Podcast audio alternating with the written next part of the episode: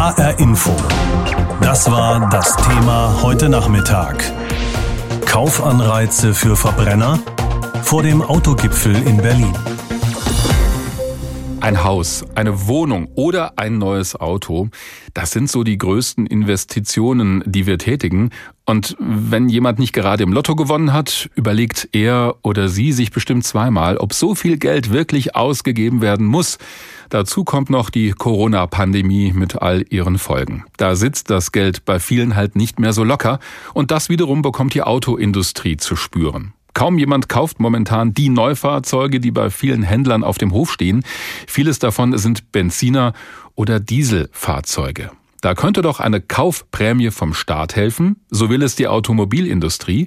In der Politik gibt's aber viele Bedenken, wobei da auch nicht alle einer Meinung sind. Heute Abend wird darüber beraten in einer Schaltkonferenz von Vertretern der Autohersteller mit der Bundesregierung.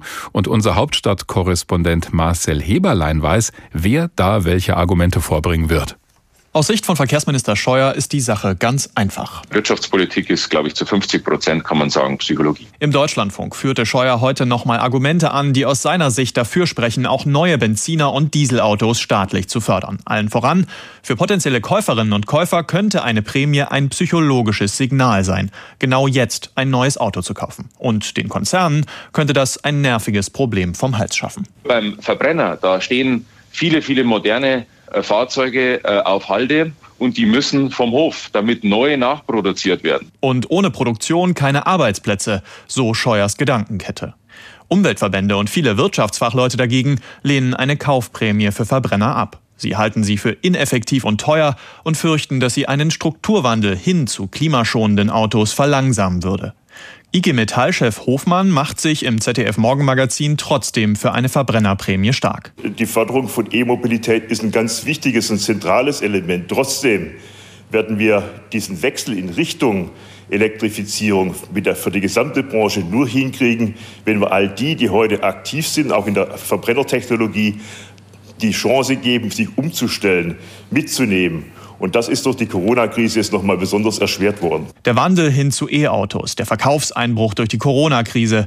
Gerade Zuliefererbetriebe sind davon hart gebeutelt. Gewerkschaftschef Hofmann fordert deshalb auch für sie staatliche Unterstützung. Die Erfolgsaussichten für diese Idee dürften besser sein als bei der Kaufprämie, denn auch die SPD hat sich bereits dafür ausgesprochen, in Not geratenen Zulieferern zu helfen.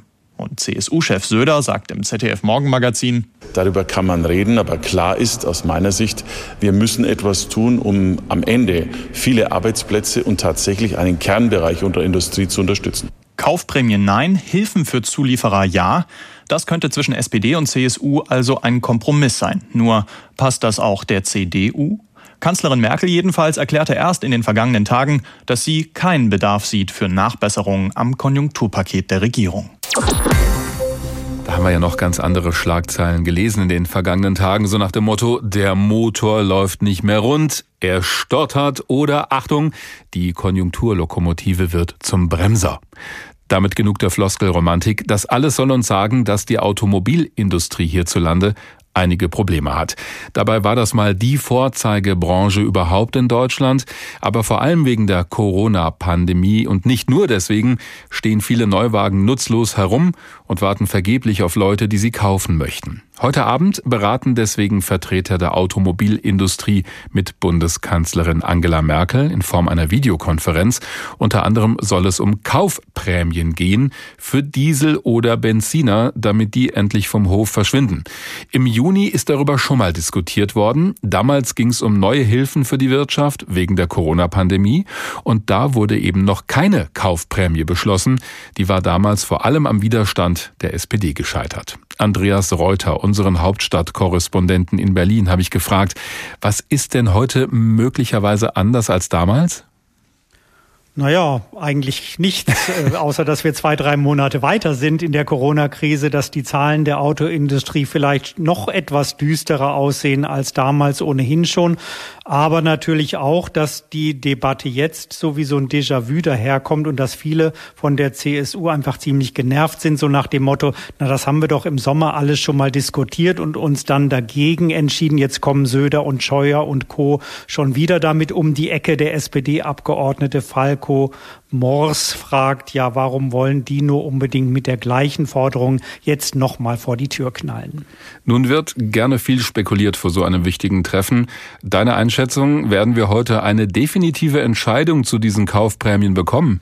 Also jedenfalls bestimmt keine Entscheidung für eine solche Kaufprämie. Da tagt ja heute, Achtung, die konzertierte Aktion Mobilität. Also das sind wichtige Menschen aus Regierung und großer Koalition, dazu Autoindustrie und Gewerkschaften. Das ist jedenfalls keine Runde, die Gesetze machen kann, die heute sofort Milliarden ausschütten würde. Lobby Control und Umweltschützer motzen ja sowieso schon. Das ist der reinste Autoklüngelgipfel. Aber mal ganz abgesehen davon, dass viele aus der Runde sowieso strikt gegen so eine Verbrennerprämie sind. Das heißt also, für eine solche Prämie für Verbrennerautos wird heute bestimmt nicht entschieden. Aber ich fürchte, das Thema ist damit dann doch noch nicht definitiv abgeschlossen. Die Abwrackprämie wurde ja im Sommer schon mal abgelehnt, als es um dieses Corona-Konjunkturpaket ging. Aber das hält die CSU ja nicht davon ab, jetzt wieder damit anzufangen. Und vermutlich wird es dann in ein, zwei Monaten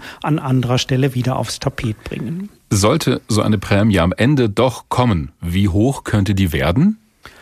Also erstens, ich glaube ja nicht, dass das passiert, aber wenn, dann müssen wir halt mal die Elektroprämie, also die Prämie für den Kauf von Elektroautos zum Vergleich nehmen. Da kann man ja im höchsten Fall fast 9 oder etwas über 9.000 € rausschlagen, wenn man die gesenkte Mehrwertsteuer mitrechnet.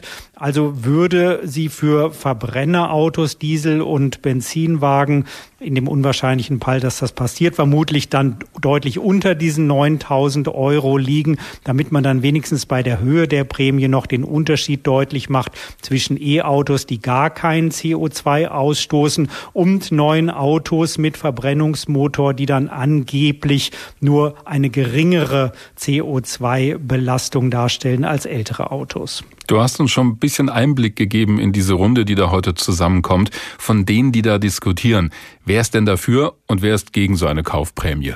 Also die SPD ist weiterhin strikt gegen eine Kaufprämie für Diesel- und Benzinautos. Sie hat die Sache ja auch im Sommer verhindert. Sehen wir mal von Stefan Weil ab, dem Ministerpräsidenten aus dem VW-Land Niedersachsen. Auch weite Teile der CDU sind dagegen. An der Spitze Angela Merkel, die hat gesagt, ja, wir haben doch jetzt dieses Corona-Konjunkturpaket beschlossen mit vielen, vielen Milliarden. Sie sehe da jetzt keine Notwendigkeit für Ergänzungen, so ihre Worte.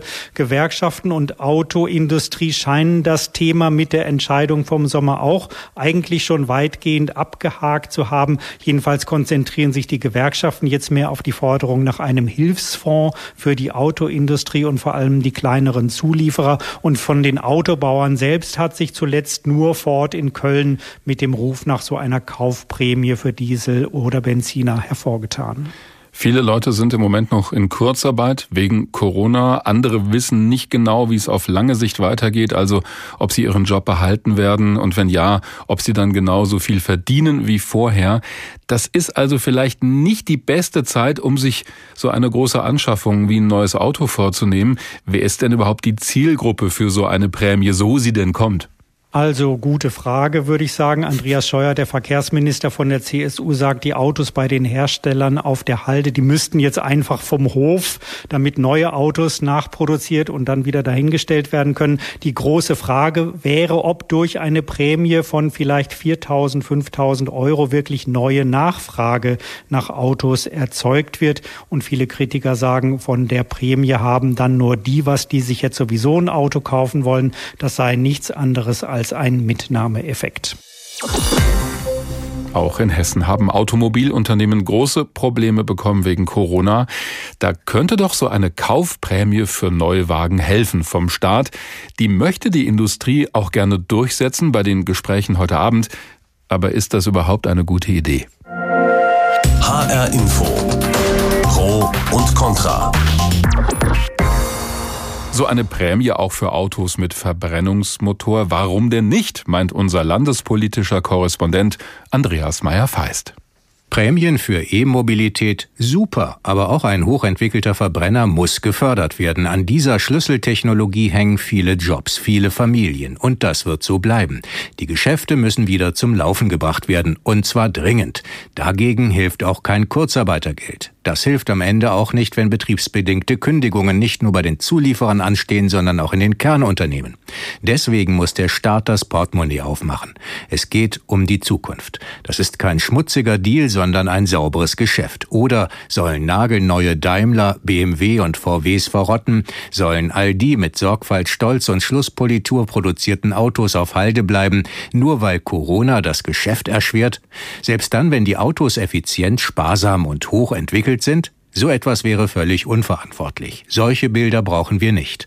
Die USA und Asien warten nur darauf. Made in Germany verrostet. Keine Kaufempfehlung. Nein, so weit darf es nicht kommen. Diese Autos müssen fahren, wir müssen sie fahren und wir sollten zeigen, dass wir das gerne tun, damit auch Europa wieder anfährt. Trotz aller Fehler, die diese Branche gemacht hat, es geht darum, der Pandemie ihre verhängnisvolle ökonomische Macht zu nehmen und etwas dagegen zu setzen, was sich auszahlt. Selbstzweifel bestimmt nicht. Die haben wir gerade jetzt nicht nötig. So sieht das Andreas Meyer-Feist aus unserem Landtagsstudio in Wiesbaden. Unser Hauptstadtkorrespondent in Berlin, Marcel Heberlein, ist da anderer Meinung.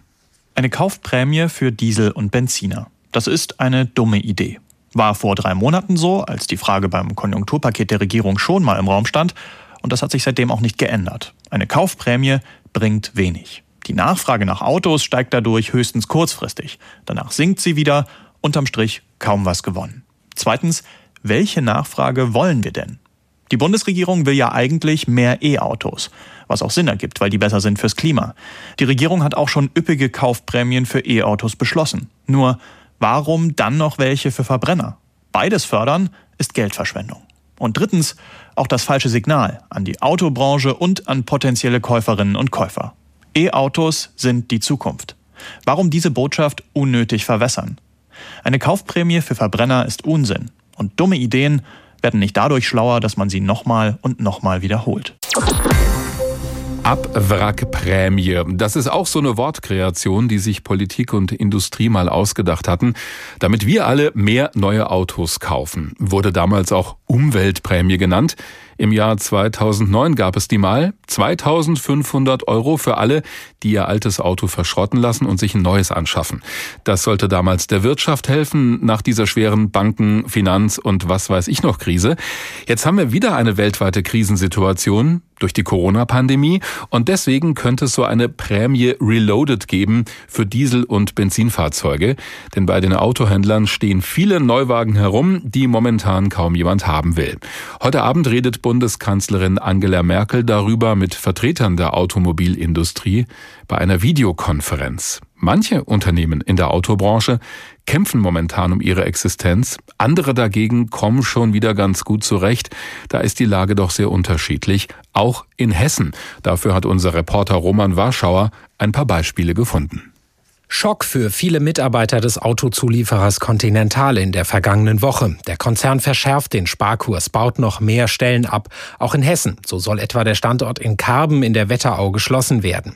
Gut 1000 Beschäftigte sind allein hier betroffen. Entsprechend blank liegen die Nerven, wie bei dieser Mitarbeiterin. Jahrelang haben unsere Gelder genommen, Werke aufgebaut. Jetzt nehmen die unsere Arbeit. Was soll man mir leben? Wie soll man weit kommen? Das lassen wir nicht zu. Die Zahl der produzierten Autos ist seit 2018 weltweit zurückgegangen. Elektroautos brauchen weniger Bauteile und wegen Corona standen nun wochenlang die Bänder still. Das alles hat die Umsätze bei Continental sinken lassen. Aber nicht nur dort. Der Zulieferer Veritas aus Gelnhausen etwa ist insolvent. Und bei Norma in Maintal sollen rund 160 Stellen wegfallen. Nur 2 weitere Beispiele aus Hessen. Dabei laufen bei den Autoherstellern die Produktionsbänder wieder, oft aber noch mit geringem Takt. Von Opel etwa heißt es, die Nachfrage bestimme das Produktionsvolumen. 47% weniger Autos von Opel wurden in diesem Jahr bisher zugelassen. Das liege nicht nur an den Auswirkungen der Corona-Krise, teilt ein Opel-Sprecher dazu schriftlich mit. Die strengen zukünftigen CO2-Ziele in Europa sind ein weiterer wichtiger Faktor. Opel ist entschlossen, das geltende Flottenziel zu erreichen und hat alle erforderlichen Maßnahmen getroffen, um dies zu schaffen. Dies spiegelt sich auch in der Entwicklung der Verkaufszahlen wider. Wir haben unser Produktportfolio konsequent auf zukunftssichere Modelle und Motoren umgestellt und dabei einige Fahrzeuge aus unserem Sortiment genommen. Voll gearbeitet wird hingegen wieder bei Volkswagen in Baunatal. In dem zweitgrößten VW-Werk Deutschlands werden Getriebe, Elektromotoren, aber auch Ersatzteile gebaut. Von den 17.000 Mitarbeitern sei mittlerweile niemand mehr in Kurzarbeit, sagt Werkssprecher Heiko Hilwig. Der Volkswagen-Standort in Kassel ist sehr gut durch die Corona-Zeit gekommen. Wir waren sehr früh gefragt, mit unseren Produkten die Überseeversorgung in den Regionen China und Mexiko abzusichern. Auch das Geschäft im After Sales war wichtig, um die Teileversorgung sicherzustellen. Zulieferer, Autohersteller, fehlen noch die hessischen Autohändler. Diese mussten ab Mitte März für mehrere Wochen ihre Verkaufsräume schließen. Danach ging es zunächst nur schleppend wieder los. Zuletzt lief es wieder etwas besser, sagt Jürgen Kapinski, Präsident des hessischen Kfz-Gewerbes. Aber dennoch sind wir bei den Neuwagen von Januar bis Juli, Ende Juli, immerhin um 30,2% im Minus. Das heißt, in Hessen 80.000 Neufahrzeuge weniger wurden verkauft und ausgeliefert. Deutlich besser lief es bei den Gebrauchtwagen. Hier liegt das Minus nur im einstelligen Bereich. Und auch die Werkstätten hatten in der Krise weiter zu tun. Lösungsvorschläge, die gehen ja relativ weit auseinander. Verkehrsminister Andreas Scheuer, der fordert, wie wir eben gehört haben, eine Kaufprämie auch für Verbrennerautos.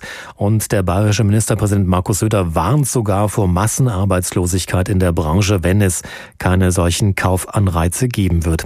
IG Metall, Grüne und SPD hingegen machen sich für einen staatlichen Beteiligungsfonds stark, der vor allem mittelständischen Zulieferern zur Hilfe kommen soll. Darüber habe ich vor der Sendung mit Professor Ulrich Klüh gesprochen. Er ist Professor für Volkswirtschaftslehre an der Uni Darmstadt. Herr Klüh, wie sinnvoll ist es denn aus Ihrer Sicht, die alten Verbrennungsmotoren bzw. die alte Verbrennertechnologie noch zu bezuschussen? Und aus meiner Sicht ist das wenig sinnvoll und sogar kontraproduktiv. Inwieweit? Die entsprechenden Mittel kann man einfach sehr viel sinnvoller verwenden. Wir bräuchten einen wirklich unternehmerischen Staat, der als Investor agiert und seine Mittel so einsetzt, dass es zu raschen, radikalen Veränderungen in der Automobilwirtschaft kommt. Das fängt an bei der Unterstützung von kleinen, innovativen Start-ups, die es da in Deutschland durchaus gibt. Und es geht bis zur Übernahme von größeren Einheiten, die bereit wären, wirklich radikal neue Wege mitzugehen. Auch wenn das kurzfristig manchmal auf den Gewinn lastet. Es sind ja sehr, sehr viele Arbeitsplätze betroffen. Jüngstes Beispiel ist ja der Zulieferer Continental. Also Sie haben es ja schon etwas anklingen lassen. Wie sollte der Staat hier vorgehen? Also statt mit den Problemen, die wegfallenden Arbeitsplätze in diesem Sektor zu umgehen, also welche Lösungsmöglichkeiten gäbe es denn da? Nun, zunächst muss man sich vernünftige Ziele setzen. Ich denke, es gibt zwei. Einerseits geht es darum, die Folgen der Absatzkrise, die aus Corona folgen, und die Folgen der selbstverschuldeten Strukturkrise abzufedern. Und zwar für eine ganz spezifische Gruppe, für Arbeitnehmerinnen und Arbeitnehmer. Andererseits, und das ist vor dem Hintergrund des Klimawandels fast noch wichtiger, muss ein radikaler Strukturwandel eingeleitet werden. Und diese zwei Sachen widersprechen sich auch gar nicht. Wir haben eine Menge Ingenieurinnen und Facharbeiterinnen, die einen wichtigen Beitrag dazu leisten können. Und wir wollen nicht, dass sie auf der Straße landen, sondern dass sie diesen Beitrag leisten. Teile der Politik haben das auch verstanden. Aber insgesamt gehen die Vorschläge einfach nicht weit genug. Also Teile der Politik haben zumindest die Stoßrichtung verstanden. Insgesamt gehen aber selbst gute Vorschläge noch nicht weit genug. Jetzt haben wir auf der einen Seite ja die Elektroautos oder auch die Brennstoffzelle, die da als Alternative zur Verbrennertechnologie derzeit zur Verfügung stehen. Wäre das eigentlich der richtige Weg, genau das einzuschlagen und den Autozulieferern, aber auch der Autobranche, das nochmal klarzumachen, dass ihr genau diesen Weg gehen müsst? Ganz richtig. Die Maßnahmen für die Automobilindustrie, die sollten an einem echten Gesamtkonzept für eine nachhaltige Mobilität ansetzen. Die Stichworte sind Wasserstoffstrategie, Mobilitätswende, Kreislaufwirtschaft. Ich meine, auch mit Milliardeninvestitionen im ÖPNV kann man einiges erreichen, aber wirklich zukunftsorientiert ist aus meiner Sicht eine Beschleunigung, eine wirkliche Beschleunigung der Wasserstoffstrategie. Und darüber sollte man heute Abend, denke ich, auch reden. Was glauben Sie, was ist das große Problem bei dieser ganzen Geschichte? Die Automobillobby ist ja ziemlich stark in Deutschland, eben auch, weil die Autoindustrie ein Exportschlager Deutschlands ist. Ist das das große Problem? Ja, ich glaube schon, dass der Einfluss der aktuellen Eigentümer ein gewisses Problem darstellt. Und deswegen ist es so wichtig, an den zwei Zielen, die ich genannt habe, anzusetzen. An den Arbeitnehmerinnen und Arbeitnehmern und an der ökologischen Transformation. Wenn man das tut und das mit einer gewissen Radikalität durchdenkt, dann hat man durchaus Lösungen. Zum Beispiel geht der vorgeschlagene Mittelstands- und Transformationsfonds durchaus in eine gute Richtung. Allerdings sollte man das nicht darauf beschränken, sich an angeschlagenen Zulieferern zu beteiligen. Ich glaube, es wäre viel besser, einen echten öffentlichen Transformationsfonds aufzubauen, der strategisch investiert, und zwar in die Sektoren und Unternehmen, die an einer nachhaltigen Automobilwirtschaft mitwirken. Und das ist natürlich nicht ganz im Sinne der Lobbyinteressen, die gerne diese doch wertvollen Unternehmen für sich haben wollen. Aber ich denke, das ist ein Weg für den Staat, wirklich sinnvoll sein Geld einzusetzen. Es gibt auch andere Branchen, die wegen der Corona-Pandemie stark betroffen sind, zum Beispiel die Gastronomie oder die Hotelbranche. Da käme man ja wahrscheinlich auch nicht auf die Idee, Prämien für den Besuch eines Restaurants zu fordern oder für eine Übernachtung im Hotel oder vielleicht auch für den Möbelkauf, um die Möbelindustrie zu stärken. Wie ist das aus Ihrer Sicht? Haben wir da einen zu einseitigen Autotunnelblick in der Wirtschaftspolitik? Das glaube ich nicht. Da muss man der Politik jetzt mal zugestehen, dass die Versuche, auf Corona insbesondere zu agieren, viele Bereiche, bis jetzt sagen wir mal auf die Solo-Selbstständigen, wo noch echte Probleme sind und ähnliche Gruppen, in den Blick zu nehmen. Also da würde ich sagen, bisher kann man der Politik in der Richtung keinen Vorwurf machen. Wie optimistisch sind Sie denn, dass es zu diesen Lösungen kommen könnte oder zumindest ansatzweise zu diesen Lösungen, die Sie heute schon angesprochen haben? Ich glaube, es wird noch ein bisschen dauern, bis diese Lösungen wirklich ernsthaft erwogen werden. Es ist sehr positiv, dass sich doch entlang des Parteienspektrums Menschen gefunden haben, die so einen Transformationsfonds fordern. Allerdings ist in Deutschland immer noch die Angst sehr groß, dass der Staat sich zu viel einmischt und wir eine Verstaatlichungsdebatte bekommen, die außer Rand und Band gerät. Ich glaube das nicht. Ich glaube, jeder versteht, dass wir in einer speziellen Situation sind, sowohl was die kurzfristige Konjunktursituation angeht, als auch was die Notwendigkeit einer echten ökologischen Transformation angeht. Und dass in solchen Situationen der Staat sich in der Vergangenheit durchaus als vernünftiger Investor erwiesen hat. Und deswegen glaube ich auch, wir könnten hier in dieser Situation gut auf ihn bauen. Es geht um viel Geld und viele Arbeitsplätze, wenn sich heute Abend Vertreter der Automobilindustrie mit Bundeskanzlerin Angela Merkel in einer Videokonferenz über die Zukunft der Autobranche beraten.